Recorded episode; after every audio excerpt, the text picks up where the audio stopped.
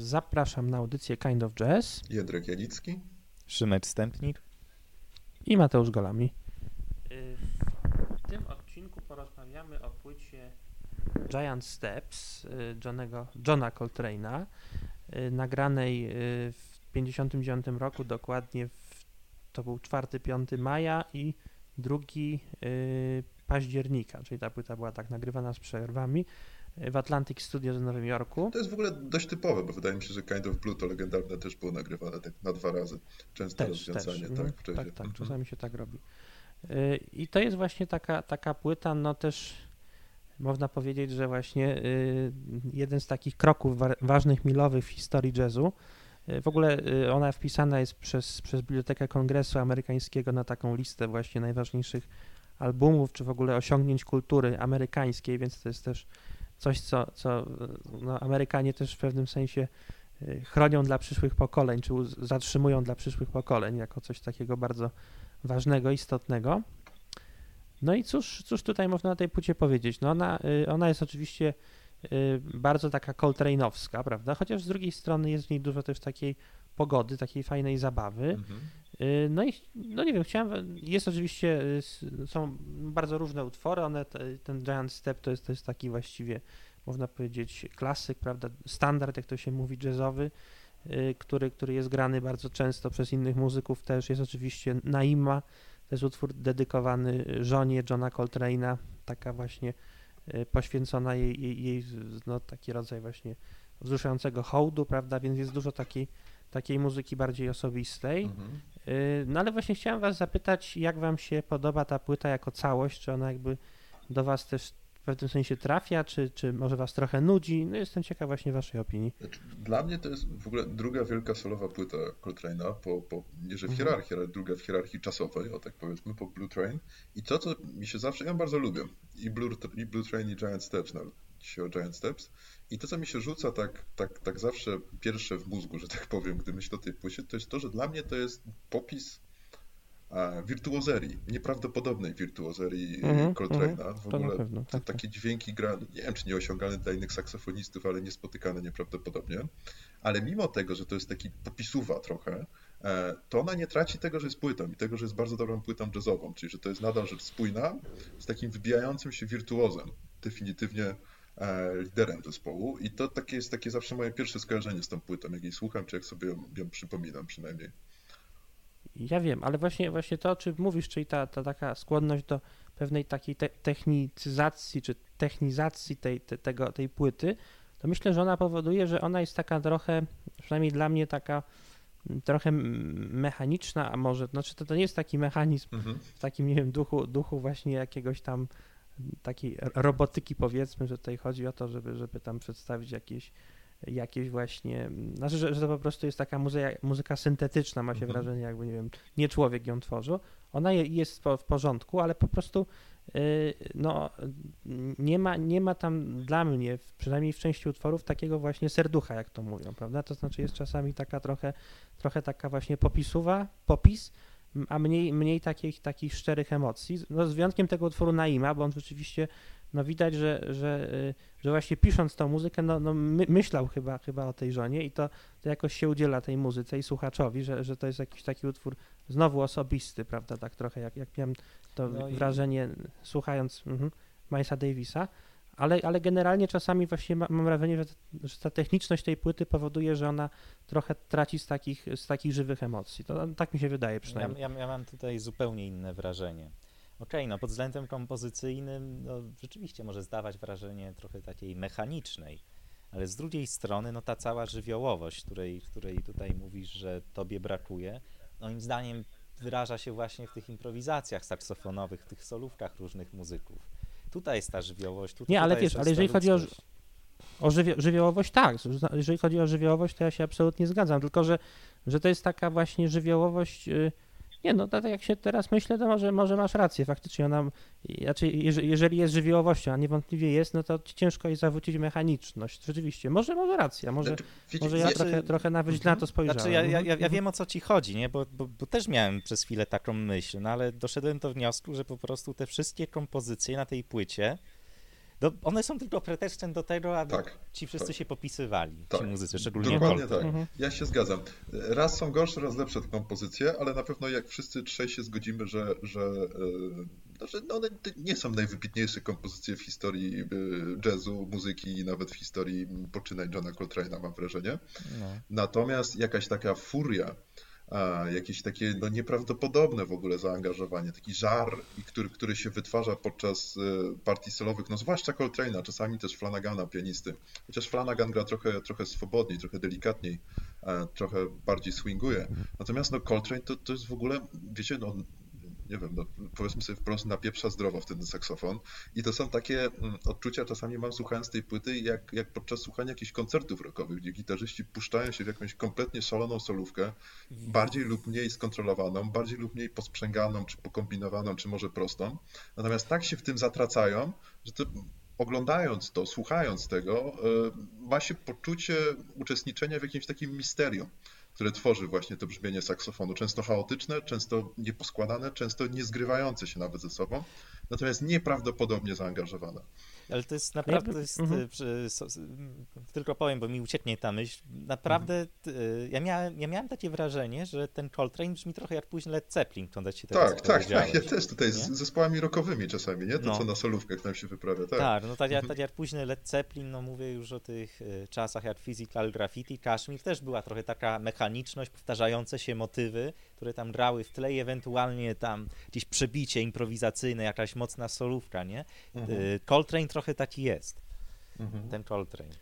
Mhm. Znaczy ja się, ja się, mi mi się najbardziej podobało to określenie Szymona w stosunku do tej płyty, czyli ta żywiołowość właśnie. Znaczy ona rzeczywiście jest taka żywiołowa, taka właśnie ży, żywa wbrew, wbrew temu rzeczywiście, że na pierwszy rzut oka może tak jak, jak ktoś nieuważnie y, y, jakoś, jakoś ją przyjmie tą płytę, czy może, może tak właśnie y, na pierwszy ten, jak to się mówi, rzut ucha, Mhm. to, to wtedy właśnie ona rzeczywiście może się wydać mechaniczna, ale jest żywiołowa. Tylko, że znowu mam wrażenie, że, że y, Jędrek trochę jakby, y, nie wiem, y, trochę jakby mo- może za bardzo ją tak apoteozujesz, bo z drugiej strony ja bym powiedział, że jest żywiołowa, ale jednak jej bra brakuje takiej właśnie, właśnie tej furii, bym powiedział. No, że tam nie ma tego, oczywiście to nie jest zarzut, to, to nie można zarzucać płycie, że nie ma w niej furii, no bo to, to brzmi absurdalnie, dlaczego akurat Ma być furia, furię tak. miałoby chodzić, prawda? Tak. Ale, ale jest, ale jeżeli no tam mówiłeś o tej, o tej furii, to ja jej tam nie, nie widzę po Rozumiem, prostu, rozumiem. Ja na, przykład, Mhm. ja na przykład widzę to, nie wiem, na płycie Love Supreme, ale, ale tu tam widzę takie po prostu takie jakieś ro- rozdarcie duszy, prawda? I jakieś takie żywe bardzo dylematy, natomiast tutaj Tutaj y, widzę taki raczej zgrzebny jazz mimo wszystko, ale żywiołowy tak, żywiołowy tak i taki, taki właśnie żywy, autentyczny, ale, Znaczy, ale nie ma, co, nie ma... W pewnym za- zakresie się nawet z Tobą teraz zgodzę, bo jeżeli chodzi o takie rozwiązania strukturalne, kompozycyjne, z takiej najszerszej perspektywy, to jest płyta dość zachowawcza jak na Coltrane'a, bo tam jednak wokół Mhm. tych zmian akordów takich dość typowych wszystko. E, tej akordowości jest po prostu bardzo dużo i to takiej raczej standardowej, nie? Tam mm, prochu nie wymyślałem, jak to się mówi. Mm, Przez to jest jakieś takie dość pełne brzmienie. Ten zespół grając podkład niczym szczególnym się nie wyróżnia. Czyli chcesz E. powiedzieć, że ta płyta jest po prostu wyjątkowo bezpieczna jak na Coltrane'a. Tak, natomiast no, wyjątkowo bezpieczna, jeżeli chodzi o tę warstwę takiego tła. Natomiast jeżeli chodzi o te solówki, to tutaj mam czasami takie wrażenie, ja to bardzo lubię w muzyce. E, No wiadomo, kaskada, lawina dźwięków, to wszystko wiadomo, ale tutaj czasami mam wrażenie, że ten saksofon zaczyna prowadzić Coltrane'a. Że to już nie jest tak do końca, że to się wymyka spod kontroli. no, ale to, jest piękne w tej tak, płycie właśnie, tak. że Coltrane'a. Ja za to, to ją to. uwielbiam. Mhm. To jest Dla fantastyczne, największy- że... Mhm.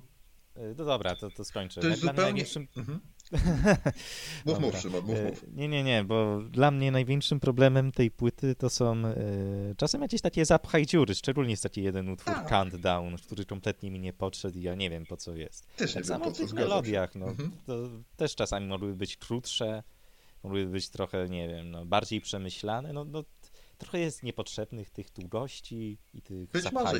I, i, nawet czasami może niepotrzebnych jest trochę solówek. Tych dźwięków może jest za dużo. Natomiast No, no rzadko, tak, rzadko słyszę płytę, w której jest uchwycone po prostu jak instrument zaczyna kontrolować muzykę, a nie odwrotnie. A tutaj mam takie wrażenie słuchając tej płyty i to jest fascynujące. Bo ja właśnie, właśnie chyba wiem, co mi, czego w tej płycie brakuje, ale to jest taki zarzut dosyć specyficzny. Znaczy, ja mam wrażenie, że ta płyta y, właśnie jest, y, no to jest super, super płyta oczywiście, no człowieka bardzo, bardzo jakby właśnie y, y, sprawnego technicznie, bardzo myślącego muzyka, Mhm. na pewno i takiego właśnie, który jest w dobrym nastroju, powiedzmy, pewnie nagrywając tą płytę, ale tam jest jakby mało takiego właśnie dla mnie autentycznego przeżycia, to znaczy Tak. y, Mhm. ta, ta, ta muzyka jakby mało, mało wyraża jakiegoś, jakiegoś przeżycia właśnie, jakichś emocji, prawda, to znaczy y, w tym sensie, że no, to jest taki, taka trochę afirmacja, nie wiem, radości życia, prawda, jakiegoś takiego pozytywnego nastroju, dobrego nastawienia, prawda, do, do życia, ale, ale no nie ma tam jakichś takich y, żywszych emocji, które no być może, być może tak podejrzewam tylko, mogą być związane na przykład też z trochę takim mroczniejszym, czy bardziej negatywnym Mhm. światem, prawda, bo być może, być może to w ogóle sztuka jak penetruje takie trochę mroczniejsze obszary osobowości, to ona wtedy, wtedy jest taka bardziej poruszająca, prawda, jeżeli jest taką sztuką, która tylko afirmuje powiedzmy życie, czy, czy jakoś, jakoś się z niego cieszy, to wtedy wyda- wydaje się taka trochę, trochę może bardziej płytka, no przynajmniej dla mnie. Tak, ja, ja mam, się- ja mam mhm, wrażenie, no. że, Mhm. że Coltrane'owi tutaj zabrakło trochę Milesa, który mógłby go utemperować czasami, powiedzieć, Mhm. nie, poczekaj, przerwij, wiecie o co chodzi, nie? Ja się To, w pełni z wami zgadzam. Nie ma genialnych kompozycji, chociaż też nie przesadzajmy, one są, one są dobre, tylko zgadzam się z wami, że niewybitne. Brakuje trochę takich jakby treści, nie? Tych, tych, tych utworów w Mhm, ogóle, to co mhm, powiedział tak, Mateusz, że one tam ewokują pewne wspomnienia, czy odwołują się do jakichś emocji. Natomiast dla mnie, z takiej perspektywy estetyki, czy jak nie poszukuję jakiegokolwiek uzasadnienia spoza, e, to ta afirmacja dźwięku i ta afirmacja tych postępujących po sobie jakichś właśnie kaskad, lawin tych, tych, tych, tych dźwięków jest po prostu fascynująca. To jest obraz zatracenia jakiegoś, nie? W tym, w tym, w tym Mhm. brzmieniu chyba, w pogoni nie wiadomo za czym. Nie wiadomo, czy coś tam dalej będzie, czy to jest tylko takie, żeby zagrać szybciej, jeszcze więcej, jeszcze więcej, ale pewną dozę jakiegoś takiego nawet szaleństwa w tym można uczyć. Pogoni nie wiadomo za Mhm, czym. mhm. Okej, dlatego zgod- tak zgodzę, tak, zgodzę, tak. Zgodzę się z wami z tym jednak zastrzeżeniem, że dla mnie jednak są dwa utwory, które tutaj jednak są bardziej przemyślane od reszty. I mam tu na myśli tytułowy Giant Steps, Mhm. ale to może dlatego, że wcześniej słyszałem ten utwór i po prostu lepiej go znam i wydaje mi się, no wiecie, no standard, tak? No jak, Po jak prostu- wiadomo, w rejsie, jak się zna dobrze utwór, to zawsze bardziej się podoba. No, lubię tylko te piosenki, z których Który wcześniej kiedyś słyszałem. słyszałem, tak, wiadomo. No, jeszcze, jeszcze Spiral wydaje się taki bardziej przemyślany od reszty, bo pozostałe to, to tak jak mówicie, nie? Takie czyste szaleństwo, niepohamowane niczym, bez, bez głębszego przemyślenia, ale te dwa utwory mam wrażenie, że się wybijają. Je- Jest, jest to przemyślenie. Mhm. To jest w ogóle ciekawe, bo y, y, wydaje mi się, że zamysł być może Coltrane'a był zupełnie inny niż to, jaki obraz płyty nam się tutaj rysuje z tej rozmowy, bo Coltrane, z tego co się orientuję, to chciał bardzo, żeby ta płyta była taka osobista, prawda? Każdy utwór jest jakąś dedykacją wobec kogoś. No nie no, okej, no tutaj, tutaj są Tak, te to, to emocje, bardzo, mhm. tylko no, Bardzo- objawiają się w solówkach, a nie w kompozycjach. Mhm. A bardzo, bardzo to cie, ciekawe, co mówisz, Jędrek, bo, bo to właśnie jakby y, no, wyszła taka płyta trochę ego, egotyczna, Tak, ego, zdecydowanie. egoistyczna Mhm. może, tak, w, Mhm. bo w tym sensie, że ona gdzieś tam, to powiedzmy, że, że jest takim wyrazem jakiegoś takiego prywatnego szaleństwa, Mhm. takiego szaleństwa tutaj pozytywnie rozumianego, nie jakiegoś takiego szaleństwa mrocznego, Mhm. ale, ale właśnie z drugiej strony te utwory, tak jak mówisz, były każdy dedykowany komu innemu, a jakby tego nie widać, Tak. prawda, jakby Mhm. nie, nie widać tego zwrócenia ku drugiemu człowiekowi, tylko raczej jakiejś takiej autopenetracji. można Tak, nie, nie ma takiej intymności relacji ja-ty, jak Mhm, powiedział mhm. filozof Buber, tylko jest, ja jestem bogiem saksofonu i zaraz zobaczycie, że rzeczywiście tak jest. No. Mhm, No, dokładnie. Też okej, ale ten ostatni utwór, PC, on, e, doszedłem do wniosku, że on jest chyba dedykowany Paulowi Chambersowi. No tak, tak, No, mhm, na pewno. No to tam, to tam akurat, Mhm. tak, to tam akurat mam wrażenie, że no, może jak sama nazwa wskazuje, no kontrabasista, trochę, trochę te, ten, ten dźwięk basu doszedł tutaj do głosu, miał swoje 5 minut. Bardzo ciekawy utwór, bo ta główna zagrywka, e, jeszcze raz miałem skojarzenie z riffami rockowymi, takimi też wymiatającymi, nie? że dałoby się spokojnie No, transponować Led Zepp, to, jest, to, jest, to jest Led Zeppelin. Ja mam wrażenie, że Led Zeppelin mocno się inspirowali Coltrane'em, a na pewno tym może. starym Mhm. bluesem. Tak, tak, tak, tak. I, i, i- I coś takiego tutaj, tutaj mm, słyszałem, ale to, to ciekawe, bo, bo, bo... Ale wiecie, nie wiem, ja też miałem takie wrażenie, że tutaj mimo tego wszystkiego jest jakaś świeżość tej płyty nadal. Że ona brzmi nadal dobrze w takiej Jest, kwestii tak. brzmienia, nie? Że to, to się nie zestarzało mimo wszystko. Może się podobać mniej bardziej, że nie ma treści i tak dalej, natomiast świeżo, nadal brzmi ten saksofon Coltrane. Tak, ale no też zale, zależy od utworu, bo jak tutaj mówiliście, są lepsze i gorsze utwory, są Jasne. lepsze i gorsze momenty. Mhm. Nie w całości, ale częściami rzeczywiście ta płyta brzmi świeżo. Nie jest może tak genialna jak Kind of Blue, no ale się. tak, coś Bardzo ją lubię. Tutaj jeszcze tylko ciekawa uwaga formalna, że tak jak przy Kind of Blue mówiliśmy, że na jednym utworze zagrał Winton Kelly, takim bardziej bluesowym, tu jest tak samo. W najmie, czyli takim najbardziej takim intymnym chyba utworze poświęconym żonie, o którym mówił Mateusz, też gra Winton Kelly na klawiszach i też gra kompletnie inaczej niż e, Tommy Flanagan, czyli odpuszcza taką galopadę dźwięków i też bardziej skupia się na tym przeżyciu emocji i też takiego, no powiedzmy, szeroko rozumiejąc to pojęcie, w takiego bluesa trochę uderza, jak to Winton Kelly ma w zwyczaju. W ogóle też ta, pły- ta mhm. płyta, być może ta ciekawostka nie jest też bez znaczenia. Rozpoczęło, jej nagrywanie rozpoczęło się dwa tygodnie po nagraniu Tak, Kind tak, of Blue. tuż po, to prawda. Mhm.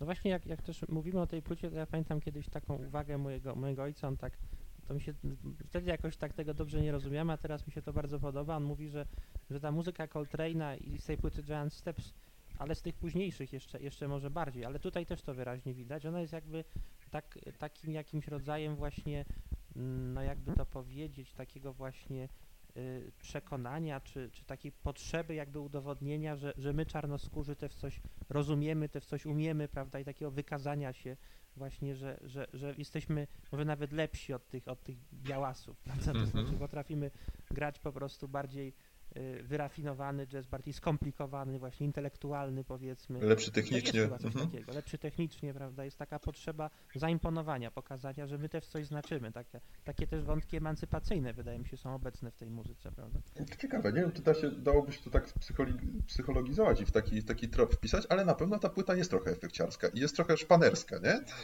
Mhm. Ale to pozytywnie, pewno Tak, pozytywnie. tak, Mhm. tak. Mhm. Chociaż wiesz, z tym jazzem no to ja mam wrażenie, że to zawsze chyba było odwrotnie, chociaż w sumie co ja tam wiem, że to raczej biali musieli walczyć o swoją emancypację. Co nie? No bo zawsze, prawda, z kim się kojarzył jazz? No, Miles, yy, wcześniej Louis Armstrong. A takich białych jazzmenów, no to tak, no bardziej lata chyba 60., nie? Dave Brubeck. No to w ogóle inny paradygmat, nie? Grania muzyki jazzowej. To Brubek, Tristano, czyli bardziej takie klimaty, czy tam Third Streamu, czy, czy, czy cool jazzowy w ogóle, to bardziej w takim kierunku. No, ale jazz, jazz dla Chociaż mnie zawsze się kojarzył Nie jestem pewien, tak, tak, ale nie jestem pewien, czy ten podział na jazz grany przez y, osoby o białym kolorze skóry, czy o, o czarnym, czy to ma jakąkolwiek zasadność, bo wydaje mi się, że to zależy dość mocno od takiej jednostkowej wrażliwości. I, i, Ale ja myślę, że jednak, Mhm. mm, że jednak jakieś to znaczenie ma, nawet mi się wydaje dosyć spore, no bo to jednak y, no, jazz powstał też w pewnym sensie jako muzyka właśnie taka mająca y, właśnie emancypować y, e, czarnoskórych, prawda, czy, czy jakby pokazywać, że oni wcale nie są głupsi, wcale nie są gorsi mhm. i oni jakby no tutaj, tutaj mieli taką przestrzeń do, do zaistnienia, prawda, oni wiedzieli, że to jest ich muzyka w pewnym No. sensie. Do, Mhm. no, Bia- Biali też oczywiście tam, tam się pojawiali i też, też robili jakby swoje, ale po prostu no tutaj jakby czarnoskórzy to, to była taka trochę ich, ich terytorium, ich przestrzeń. Mhm. Się te, też wydaje tak myślę. Być może, być może. To nie będę oponował. Trochę chyba też tak z muzyką Ale to- ale to bluesową właśnie- było. Tak, ale to do pewnego czasu, prawda? Bo potem jak, jak nastał właśnie czas płyty Astigmatic, którą pewnie też będziemy omawiać, to właśnie y, jakby był taki shift i, i, i to, ta muzyka stała się muzyką głównie, głównie białych i, i muzyków, prawda? I oni jakby chcieli też pokazać, że, że teraz, teraz my pokażemy wam, jak się gra jazz. Jest to taki trochę taka zdrowa rywalizacja pomiędzy właśnie ludnością czarnoskórą i, i, i, i, i, białym. Jak, jakby to miało w ogóle znaczenie, kolor skóry. Prawda, No w właśnie. Ale, ale okazuje się, że tutaj jakoś, jakoś to, to, to ten kolor skóry właśnie, czy rasa tutaj jakoś wpłynęła na, na to zróżnicowanie takie klimatyczne też jazzu. Tak, tak zresztą gdzieś otarłem się o taką jakby recenzja, kiedyś krytyka, a właściwie wypowiedź, że no właśnie tych pierwszych latach, y, że, że ten jazz czarnoskórych opierał się bardziej na emocjach, na solówkach, na żywiołowości, a ten jazz właśnie osób o białym kolorze skóry, no bardziej te kwestie kompozycyjne. Ja, wiecie, ja się w pełni z wami zgadzam, tylko wolę posługiwać się po prostu terminami, na przykład ten bopowe granie, e, tam zawierające w sobie, no głównie hard bop, ale też bebop i, i, i cool jazzowe, bo wydaje mi się, że ono, te, te, te dwie e, etykiety są chyba takie bardziej adekwatne, szczerze mówiąc, bo wydaje mi się, że jest sporo muzyków czarnoskórych, to jak najbardziej jest możliwe, których chętnie poruszaliby się i poruszali się w tym nurcie cool jazzowym, tak samo e, jak e, osób o białym kolorze skóry, którzy graliby, wiecie, w tym, w tym nurcie Tak, tak. bebopowym, hardbopowym, nie? I to, Nie wydaje no, mi się, że, wiadomo, że można wyróżnić takie dwa zasadnicze nurty rzeczywiście, pnie tej muzyki jazzowej. I niekoniecznie bym to, bym to mieszał z kolorem skóry, szczerze mówiąc, ale e, rozumiem, na jakie cechy charakterystyczne tej muzyki chcecie zwrócić uwagę tutaj. Mhm. No właśnie, Giant Steps. To z mojej strony tyle. Szymon się wycofał taktycznie. Ja też już wszystko tu Jak, jak, jak, pewien, jak pewien po- polityk stwierdził, że powiedział już i tak więcej niż wie. Tak No orzekłem, jak Joda powiedział. Tak, właśnie, dokładnie tak. No to co, panowie, bo to Mateusz, ty żeś, tak? Chyba musisz zakończyć tym. No tak, jakoś podsumować. No właśnie, zgrabnie. Ciężko podsumować, bo tak właściwie każda opinia trochę w inną mańkę, Aha. ale może, może podsumujmy tak, no, że płyta generalnie jest bardzo ciekawa, prawda? I taka właśnie, właśnie y, osobista w tym sensie, że gdzieś taka y, trochę trans, transgresyjna, być może prze, próbująca jakby przekroczyć granice samego siebie, jakichś własnych ograniczeń psychicznych właśnie, czy, Mhm. czy jakichś własnych możliwości. Myślę, że, że to na to bym tutaj szczególnie zwrócił uwagę. A tak w warstwie, w warstwie y, oczywiście technicznej to perfekcyjne, to na pewno trzeba oddać. To prawda. Także bardzo dziękujemy i do usłyszenia. Dzięki. Dzięki. Czarny kwadrat.